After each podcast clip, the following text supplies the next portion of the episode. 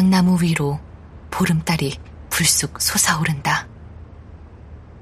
금덩이처럼 크고 노란 달이 뜨면 숲은 귀기가 어린 듯 푸르게 변한다. 하얀 나무 껍질 때문에 더 지푸르게 보이는 자작나무 숲. 누구는 그 숲이 신비하다고 반하기도 하더라만 난 아직도 그 푸른색이 무섭기만 하다. 흰 광목옷을 입은 몸을 푸른색으로 물들이던 저 자작나무 숲은 늘 뭐가 튀어나올 것만 같았다. 내가 화태 땅에 도착한 것은 음력 7월 보름이었다. 끝도 없이 줄지어 있는 자작나무와 검은 삼나무 숲은 태평하고도 음험해 보였다. 시커먼 석탄 운반용 기차에 실려온 나와 만식내는 캄캄한 밤이 되어서야 허술하기 짝이 없는 합숙소에 도착했다. 환한 보름달이 비친 합숙소는 흡사 감옥 같았다. 도, 도대체 이어가 어디라고? 석구는 말을 잇지 못했다. 시커먼 얼굴에 이마인 불을 켜는 등을 매단 채 달려온 석구는 귀신이라도 마주친 얼굴이었다. 그러나 더 놀란 것은 나였다. 석구는 이제 그의 이름이 돼버린 중구라는 이름뿐 아니라 외모도 다른 사람이 돼 있었다.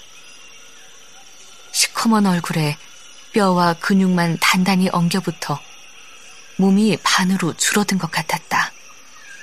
오가! 그가 내 이름을 부르자 나는 무릎을 무지르며 주저앉았다. 화태섬에서도 북쪽인 기타오자와까지 오는 40일 동안 온몸을 팽팽하게 채우고 있던 긴장이 한꺼번에 풀어지면서 나는 그 자리에 주저앉아 버린 것이다. 네가 당돌한 줄은 알았지만 이렇게 겁이 없는 줄은 정말 몰랐대. 도대체 오다가 무슨 일을 당할 줄 알고 여기로 올 생각을 다 하노? 제정신을 차린 석구가 주저앉은 나를 안으며 울먹였다. 떠날 때보다 몸이 반으로 준 그가 석탄가루가 잔뜩 묻은 얼굴을 일그러뜨리며 기어이 눈물을 흘렸다. 검은 눈물이 그의 얼굴에 골을 만들며 하염없이 흘러내렸다.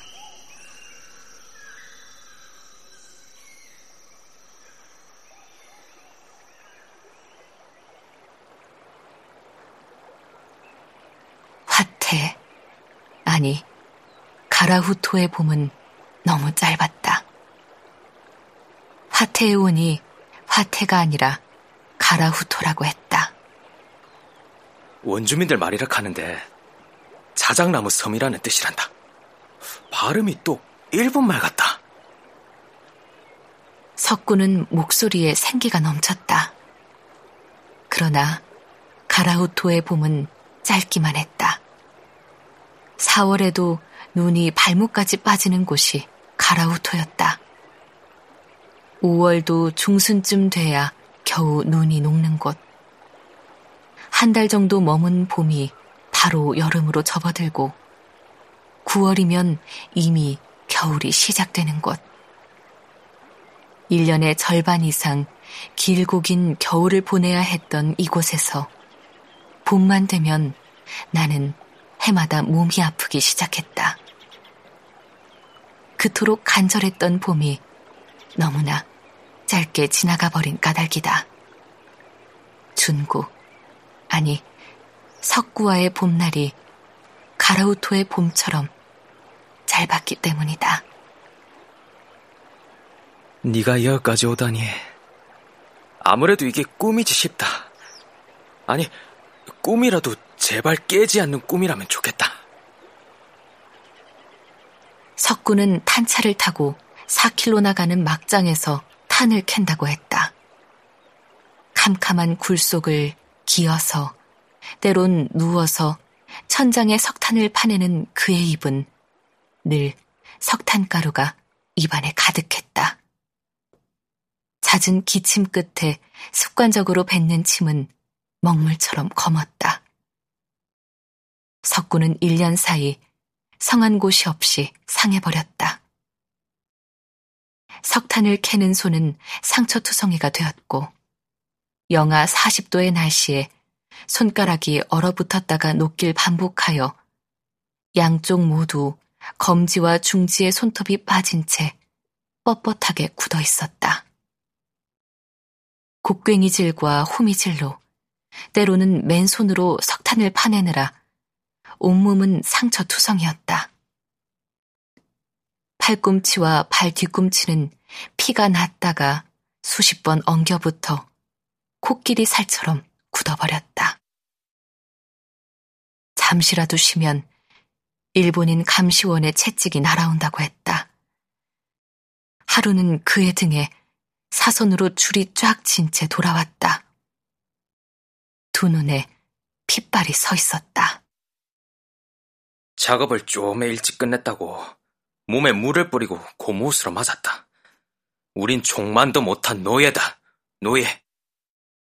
그날 밤, 나는 약도 바르지 못한 등의 채찍 자국을 혀로 가만가만 쓸어내렸다.